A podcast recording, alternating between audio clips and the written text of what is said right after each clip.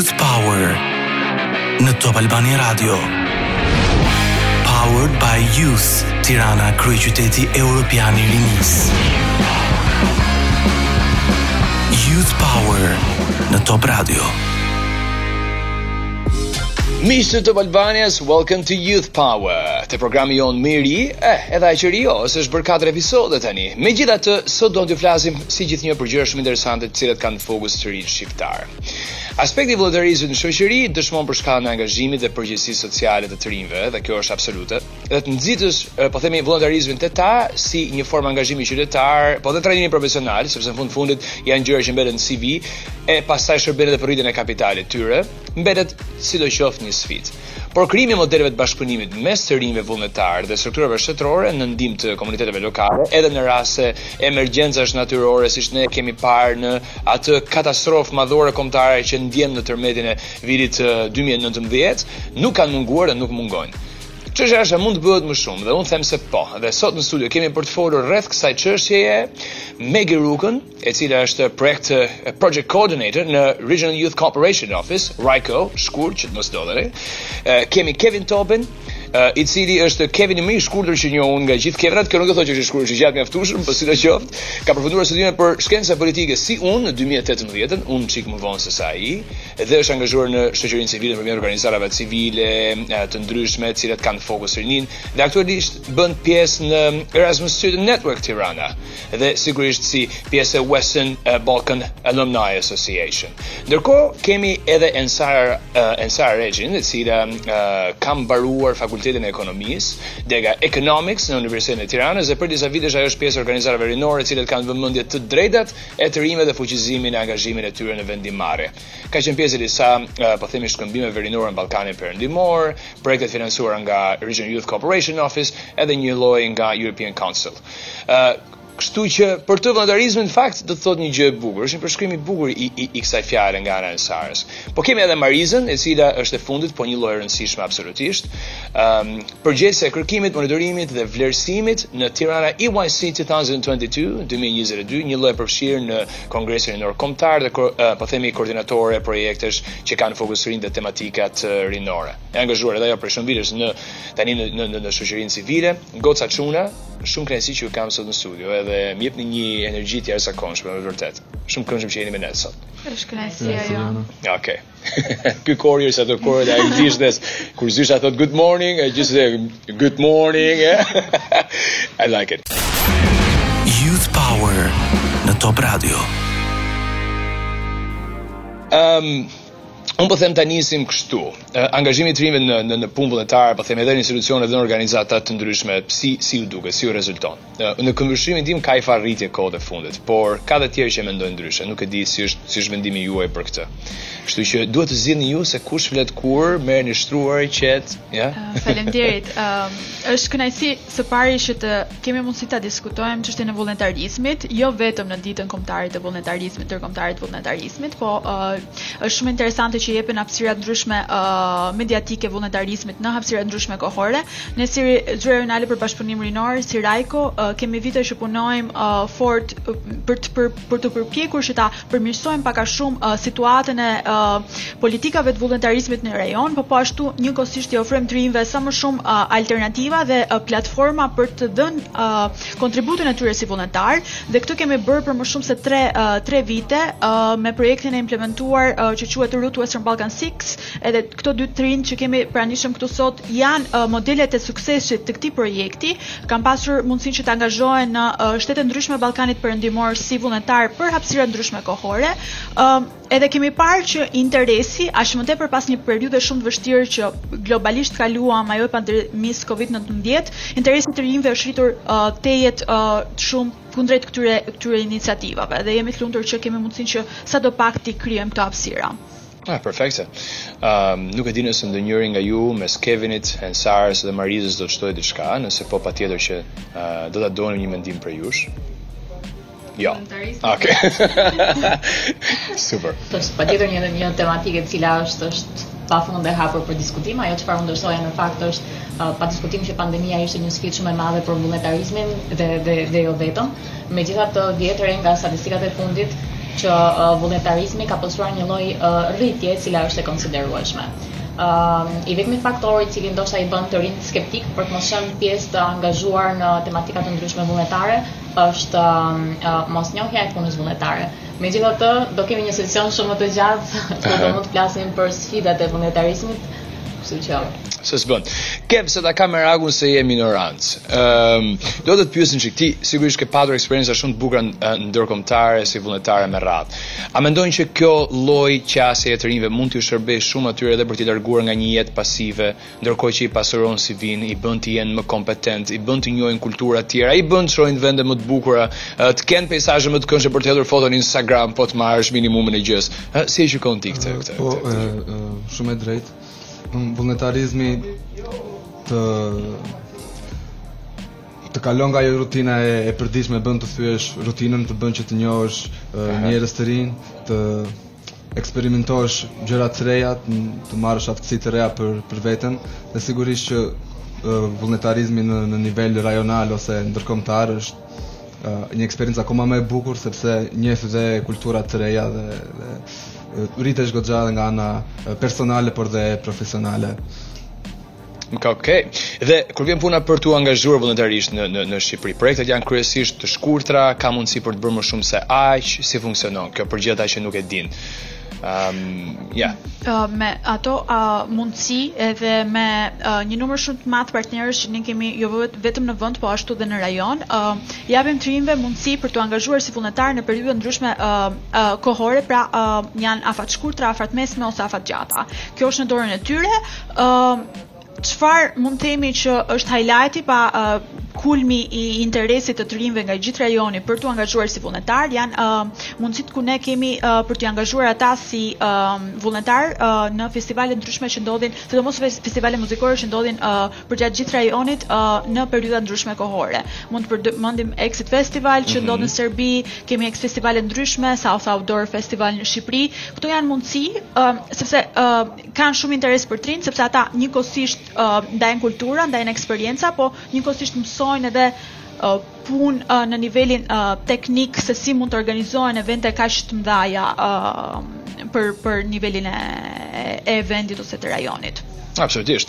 Ensar, si e shikon ti për shembull, ëm um, kush janë disa nga sfidat më të mëdha të të, të vullnetarizmit në Shqipëri? Kush janë disa nga ato problematika që ndoshta ndoshta e stopojnë, e mbajnë disi të tërhequr rininë nga nga angazhimi në këtë në këtë dimension. Një nga faktorët që mund të pengojë pak vullnetarizmin është edhe aksesi në informacion, sepse jo të gjithë si jo të gjithë të rinjtë e kanë mundësinë që të kenë akses në internet apo ta mhm. shohin dhe të dinë se ku ta kërkojnë këtë lloj informacioni. Pastaj ka edhe faktorë të tjerë si ka raste sidomos në zonat rurale, që mund të jetë edhe familja një nga pengesat kryesore. Pastaj është edhe aksesi, sa kanë akses këta të rinjtë nga zonat rurale që të vinë në Tiranë apo të akomodohen apo edhe të mund të aksesojnë projekte të ndryshme vullnetarizmi afatshkurtra që mund të zhvillohen në Shqipëri. Absolutisht. Po kush edhe si menaxhohet ideja, domethënë projektet vullnetare, ok, ka organizata që merren me këtë, po A duhet të ketë një mënyrë më të strukturuar që të rinjtë t'i njohin këto këto projekte që të kenë çik më shumë informacion? Se realisht edhe në episode të tjera ka qëlluar që e kemi diskutuar këtë gjë që ne kemi një mungesë ure mes objekteve, subjekteve dhe atij informacioni që duhet të kalojë nga njëri te tjetri. Shkollat ndoshta mund të mhm. jenë një nga institucionet që mund të përhapë edhe informacionin, mund të shpërndajë informacionin për ndihmat vullnetare dhe projektet vullnetare që mund të kenë për gjithë të rinjtë. Okej. Okay. Në fakt unë kisha diçka për të shtuar, pavarësisht që institucionet arsimore janë uh, dhe luajnë një rol kyç në në përcjelljen e edukimit mbi impaktin që ka vullnetarizmi, jo vetëm në kulturën e tyre uh, personale si individ, por edhe në kulturën e tyre profesionale.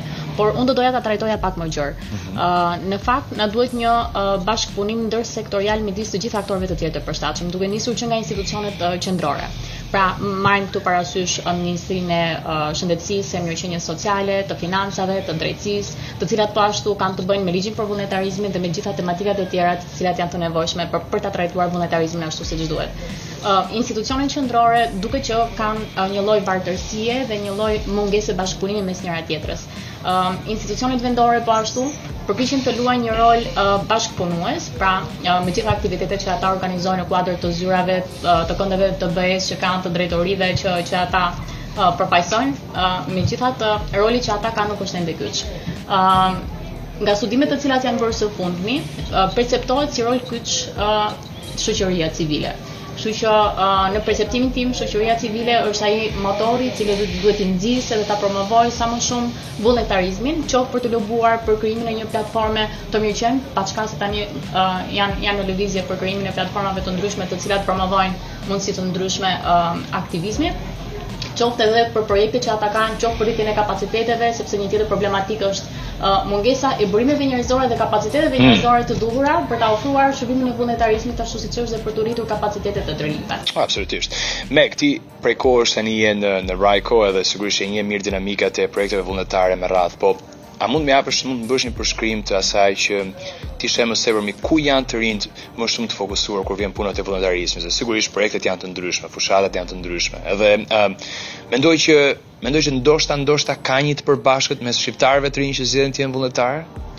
Ë uh, uh, e bukura e të punuarit në RYCO, po e bukura edhe projekteve që ne implementojmë është se dita ditës kuptojmë se sa të ngjashëm ne jemi në rajon edhe sa ë uh, bashkë me njëri tjetrin jemi për shkak uh, për te paragjykimeve edhe barriereve që në një moment na janë vendosur për për çështje politike. Kështu që kjo është edhe le të themi pjesa tema kryesore e, e iniciativave tona, ne i bëjmë bashkë këta të rinj për të ndarë uh, eksperienca dhe për të mësuar se ata bashkë janë uh, më të fortë, ata bashkë mund të bashkëveprojnë dhe ata bashkë mund t'i thyejnë këto uh, paragjykime dhe barriera që janë krijuar për për uh, çështje historike që kanë ndodhur në të kaluarën. Por nga një anë tjetër ne ë njëkohësisht duke bashkëvepruar me të rinjtë, targetojmë dhe familjet, sepse shpeshherë janë familjet siç e përmendi dhe Ensara ata që ë demotivojnë në një farë mënyre të rinjtë, ë në zona rurale ose jo, ë pasi kanë paragjykime ë të tipit ë një i ri nga Serbia ë nuk lejohet nga familja që të udhëtojë për në Shqipëri sepse ose në Kosovë ose diku tjetër në rajon sepse mund të kenë krijuar disa paragjykime të mundshme ose e kundërta. Dhe ne arrijmë që përpos rritjeve të kapaciteteve të këtyre të rinjve, të rrisim edhe njohuritë dhe ndajmë informacionin po ashtu dhe me familjet për të bërë të mundur këtë këtë qasje që ne kemi. Por me shumë sukses arrijmë të themi që uh, për uh, rreth 4 muaj ne kemi uh, shkëmbyer më shumë se 200 vullnetarë në rajon, uh, nga i gjithë rajoni, pra fantastike. Uh, dhe kemi krijuar kaq shumë modele suksesi dhe histori suksesi që janë të rinj që kemi këtu, po uh, po ashtu edhe uh, edhe në gjithë rajonin, ne kemi krijuar po ashtu mundësi uh, për punësim, uh, pasi siç e thatë edhe ju më parë uh, vullnetarizmi në CV është një avantazh shumë i madh për punësim në në të ardhmen për për këta mhm. të rinj. Por sidoqoftë kjo nuk duhet nuk duhet parë si e vetmja si e vetmja alternativë. Youth Power në Top Radio. Ne kemi Marizën nga uh, Kongresi Kombëtar Rinor, edhe unë dua të them që Kongresi Rinor Kombëtar në fakt është një organizatë ombrellë të rinjve, një bashkim i organizatave rinore, grupeve joformale, forumeve rinore e partive politike, me qëllim shkëmbimin e informacioneve, nxjerrjen në pah të informacioneve e të çështjeve të të rinjve, e lobimin e advokimin për zgjidhjen e këtyre problematikave dhe njëlloj ngritjen e kapaciteteve për gjitha subjektet e përfshira në në në në rrjet. Është krijuar në mars të vitit 2013 dhe numëron një anëtarësi prej më shumë se 120 organizatave rinore në në në gjithë vendin. Dhe sigurisht misioni i tyre është të mobilizojë organizatat rinore e të forcojë rolin e të rinjve në shoqëri, në mënyrë që ata të kenë një zë të përbashkët për të mbrojtur e lobuar për çështjet që i prekin. Unë mendoj që lidhur me këtë që thamë, vullnetarizmi të ndihmon të bëhesh një njeri më i civilizuar e para, dhe më i ndjeshëm në raport me çështje sociale apo jo.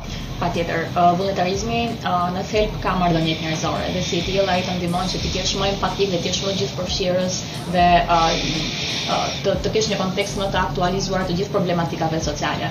Kështu ne me programin e ri me të të cilin po implementojmë, i cili është Tirana Kryeqyteti Europian i Rinisë dy mijë e njëzet e dy, kemi krijuar një skuadër prej njëqind e më shumë aktivistësh, të cilët janë të përfshirë në çdo program që ne kemi me me partneritetet tona dhe po ashtu edhe programet flagship të cilat mund të iniciojnë vetë ata. Perfekte. Uh, Keva, ke ti miq të cilët duan të bëhen, uh, po themi, pjesë e organizatave vullnetare që nuk janë në Tiranë që nuk jetojnë në Tiranë, sepse në fakt duket sikur Tirana dhe qytetet e tjera të mëdha të Shqipërisë kanë një lloj privilegji në këtë drejtim. A ka kaq shumë vullnetarë që vijnë nga nga nga nga rrethinat, nga fshatrat e Shqipërisë, nga qytete ndoshta më pak të zhvilluara, për fat keq, ne të paktën në kontekstin kapitalist të zhvillimit kemi vetëm Tiranën dhe pjesa tjetër lë për të dëshiruar. Kulturalisht është ndryshe, po si, si e gjen ti këtë gjë? Po, është është e vërtetë, domthonë pjesa më më e madhe e aktiviteteve është e përqendruar në Tiranë, rreth 30% e, e aktivitetit vullnetar është është në Tiranë, ndërsa qytetet e tjera të Shqipërisë kanë një pjesëmarrje më më të vogël të të aktiviteteve, sepse dhe ajo më është ngaqë gjithë kapitali është fokusuar pikërisht në në, në këto qytete. Mm -hmm. por dhe dhe në qytete të vogla ose në qytete periferike ka ka tendencë për për pjesëmarrje në në aktivitete vullnetare dhe në organizata vullnetare. Problemi qëndron edhe që kam hasur dhe dhe vetë unë personalisht në Korçë më, më kryesisht uh -huh. ishte gjetja Ke një vibe Korçë, ke.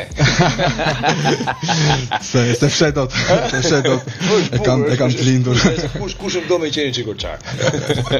Ja. dhe dhe atje mungon informacioni për organizatat ë dhe vetë organizatat për fat keq nuk e kanë të qartë rëndësinë e vullnetarëve në në aktivitetin e tyre të, të përditshëm. Por që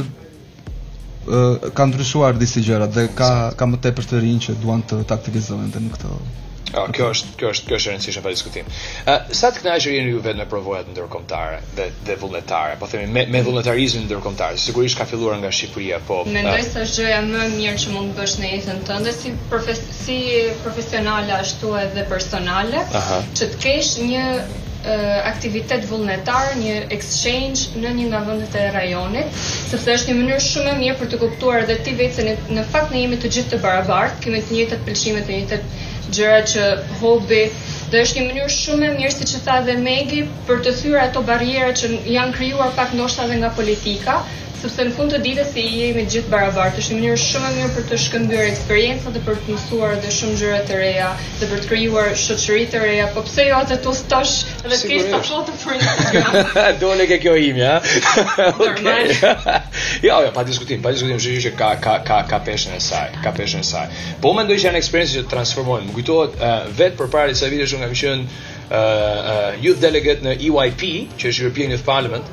Dhe në sesionet ndërkulturore që ne kemi bërë me shumë shumë pjesëmarrje të madhe nga shumë shumë vende të ndryshme, ti kupton realisht që je përpara një eksperience transformuese. Nuk ka rëndësi sa i edukuar je ti vetë, nuk ka rëndësi sa shumë mirë e njeh ti botën. Përballja me kultura të ndryshme, por edhe me individë të ndryshëm, të cilët vijnë nga rrethana të caktuara, ca prej tyre të shkëlqyera, ca prej tyre më pak se aq. Unë mendoj që të jep një një një një plus të madh edhe edhe edhe me të vërtetë që të shërben. Youth Power në Top Radio. Po, nëse ju pyes ju të katërve, kush do të ishte një pikë ose një target group në vullnetarizëm për cilin do donit të jepni një kontribut? Shtresat e marginalizuara, ndoshta nëse mm. mund të përmendim këtu komunitetin egjiptian dhe rom, ndoshta ato kanë pak më shumë nevojë për mbështetje dhe ndoshta edhe për t'u aktivizuar më shumë në këto projekte të exchange apo dhe projekte të tjera. Se ato kanë mungesë informacioni kur vjen puna tek të tilla projekte. Në fakt unë mendoj që vullnetarizmi është i nevojshëm në në në çdo target group. Pra, që nga komuniteti i lagjes, që nga fëmijët, që nga të moshuarit, që nga uh, familjet të cilat janë me pamundësi ekonomike, që nga personat me nevoja uh, specifike. Pra, uh, vullnetarizmi është i nevojshëm në në çdo target group. Ja, këndshëm. Uh, po kush mendoni që ka më shumë përgjegjësi në në ushtrimin e vullnetarizmit në vend? Dikush prej jush që parë tha shkollat janë të rëndësishme në promovimin e tij. Po a mjafton vetëm kaq? A, a nuk është mirë për shembull që ne të bëjmë sesione informuese nëpër klasa të vogla me nxënës të cilët janë ende në ciklin fillor, sepse në fakt nëpër botë kështu ndodh. Nëpër botë ka një lloj tendence për ta reklamuar vullnetarizmin që shumë shumë herët dhe pesha e saj është absolutisht e jashtëzakonshme. Fakt kjo është shumë e rëndësishme. Unë para se të vija uh, te ky takim, uh, po përpiqesha të rikujtoja pak njohuritë e mia për uh, vullnetarizmin dhe uh, në një nga uh, artikujt që ne kemi publikuar, uh, lexova se uh, mbi 100 milion qytetarë europianë janë të angazhuar si vullnetarë. Kështu që imagjino se sa shumë uh, vullnetarizmi është pjesë e jetës së individëve uh, të caktuar, po po nga ana tjetër dhe sa shumë ne kemi nevojë për vullnetarizmin në në të përditshmën tonë. Ne si uh, përfaqësues të organizatave uh, të krijojmë këto hapësira si për të rinjtë, po jo vetëm për të rinjtë, po nga ana tjetër është shumë e rëndësishme që të bashkëpunojmë shumë fort edhe me shoqërinë civile në vend për të për të bërë këto urat e bashkëpunimit që në, në këtë mënyrë të mund të ndajmë uh, informacionin, po nga ana tjetër kemi edhe këto grupet e të rinjve që këta mund ta ndajnë informacionin me kolegët e tyre, me uh, me miqtë e tyre dhe vijë pas vije, ë uh, le të themi informacioni bëhet uh, bëhet njësh me me qytetarin dhe kështu do mund të bashkëpunojmë si të tërë. Po sigurisht është me rëndësi për të përmendur dhe uh, korniza ligjore e, e vullnetarizmit. Uh, kemi dashur shumë të punojmë për unifikimin e ligjit të vullnetarizmit në rajon. Uh, ia kemi arritur deri diku, po uh, akoma ka nevojë për për përmirësime, ë uh, kështu që mendoj se është një punë që nuk do reshtë ndonjëherë dhe gjithmonë do ketë nevojë për për angazhim edhe për uh, për input të të të rinjve. Absolutisht. Një gjë që unë mendoj uh, në traditën of, nuk do ta quaj traditë, po po themi natyrën tipike të të të, të popullit shqiptar. Uh, ne duke qenë edhe në një situatë jo fort komode ekonomike, jemi mësuar që të paguhemi për punën që bën. Sa e rëndësishme është sa sa sa Po themi peshë ka t'ju mësojmë të rinjve që shikoni, njeriu punon edhe për të treguar që ka vlera edhe për të treguar që do të rritë komunitetin ku ai jeton. Po, për fat për fat keq është një nga problemet që haset më më shpesh tek të rinjtë. Grupmosha po themi te 20 diku te 20 25 26 vjeç është çfarë fitoj unë nga mm. nga kjo dhe ky kompensim në mendjen e tyre qëndron më tepër tek një kompensim material ndërkohë që vullnetarizmi ka shumë benefite të tjera si është networku dhe ndjesia që që ke bërë diçka për për komunitetin pra ke patur një impakt për për për vendin ku ku ku jeton Aha, është është e rëndësishme pa diskutim. Ëm ehm, uh, një pyetje tjetër që mua më vjen uh, në mend për të bërë tani është ëm ehm, um, ok, të promovosh vullnetarizmin është mirë, por ndoshta ndoshta duhen gjetur disa mënyra. Keni menduar ju vetë ndonjëherë për të krijuar një projekt që ka në fokus promovimin e vullnetarizmit, ë uh, që ndoshta ndoshta po themi e bën më të thjeshtë edhe atë njohjen fillestare mes mes mundësisë edhe edhe njerëzve të ndryshëm. Unë vetë e kam vënë re edhe mes miqve të mi, të cilët um, kanë qenë në një farë mase hezitant, po themi, njerëz që kanë hezituar deri në kohën kur ka ardhur rasti për të për t'i parë projektet nga afër, për t'u angazhuar në to. Si si si mbyllet kjo fazë? Si kalohet ky hendeku? Amek. Uh, në fakt, çfarë uh, ne kemi dashur të bëjmë dhe e kemi arritur me sukses është që kemi angazhuar të rinjtë për të dizenjuar ata vetë projektin e tyre të vullnetarizmit. Edhe uh, këtë e kemi bërë për tre vite rresht, ata kanë dizenjuar projektin rajonal për të rinjtë, nga të rinjtë për të rinjtë për uh, vullnetarizmin, uh, Route Western Balkan 6. Edhe uh, aty kemi kuptuar edhe ne shumë mirë cilat janë nevojat reale të të këtyre të rinjve dhe si si ne mund t'i japim uh, suportin tonë uh, Jo, financiar po jo vetëm, pasi këto angazhime vullnetare uh, janë të financuara nga nga ne në një farë forme, po sigurisht jo nga në pikëpamje monetare të një pagese X uh, në fund të, të angazhimit të tyre, sepse nuk është vetëm pagesa ajo që i bën ata të jenë të interesuar, uh, por sigurisht ka pasur dhe raste të tilla. Ëm uh, Është me, me rëndësi për t'u përmendur që uh, ne duke punuar me të rinjtë, kemi marrë, kemi mësuar shumë, po kemi edhe nevojë që uh, ta ta kemi këtë vazhdimësi uh, angazhimi uh, angazhimi bashkë me ta. Uh, ka pasur shumë raste kur ne të rinjtë i kemi angazhuar për uh, më vjen në mend tani uh, në Novi Sad të Serbisë kemi marrë disa të rinj që janë artistë si vullnetarë dhe ata kanë dizenjuar një mural në një nga uh, godinat, kyçe të qytetit të Novi Sadit, edhe e kundërta ka ndodhur në ka ndodhur këtu në Tiranë. Pra kemi bërë dhe këtë lloj shkëmbimi uh, vlerash dhe vlerash artistike në një farë forme. Se isha vetë në në Novi Sad dhe kemi punuar në fakt në bashkëpunim edhe me artistët që ishin nga Shqipëria, por patëm pak edhe ndihmë edhe nga artistët lokalë të Novi Sadit. Perfekte. Mari, si është gjendja tani në Kongresin Rinor Kombëtar? Mendoj që keni goxha punë apo jo? Është dinamike. Dinamike. Kjo është një mënyrë e bukur për ta përkufizuar, nuk është bërë e lodhshme akoma apo jo. Jo, nuk, nuk ka plan të bëhet. Mrekulli. Të paktën në fakt puna dinamike synohet të mbahet edhe pas 2023-shit ku synohet që të përfundohet me sukses mm -hmm. uh, mbyllja e kapitullit të, të kryeqytetit evropian. Uh, përveç 1000 aktiviteteve të, të synuara, të cilat janë në tërësi të planifikuara pas mbylljes së thirrjes për aplikime nga organizatat, grupet informale dhe individëve, më duhet t'ju them që të përgatiteni për një mori shumë më të madhe aktivitetesh. Okej. Okay. Kemi pasur S'keni parë asgjë akoma. Patjetër s'kemi parë asgjë akoma. Të shumë vullnetarë të angazhuar në këto aktivitete po ashtu. Perfekt. Të pjesëjeta organizatat fituese, grupe informale, individë po ashtu, të cilët kanë janë duke planifikuar kalendarin e tyre të aktiviteteve.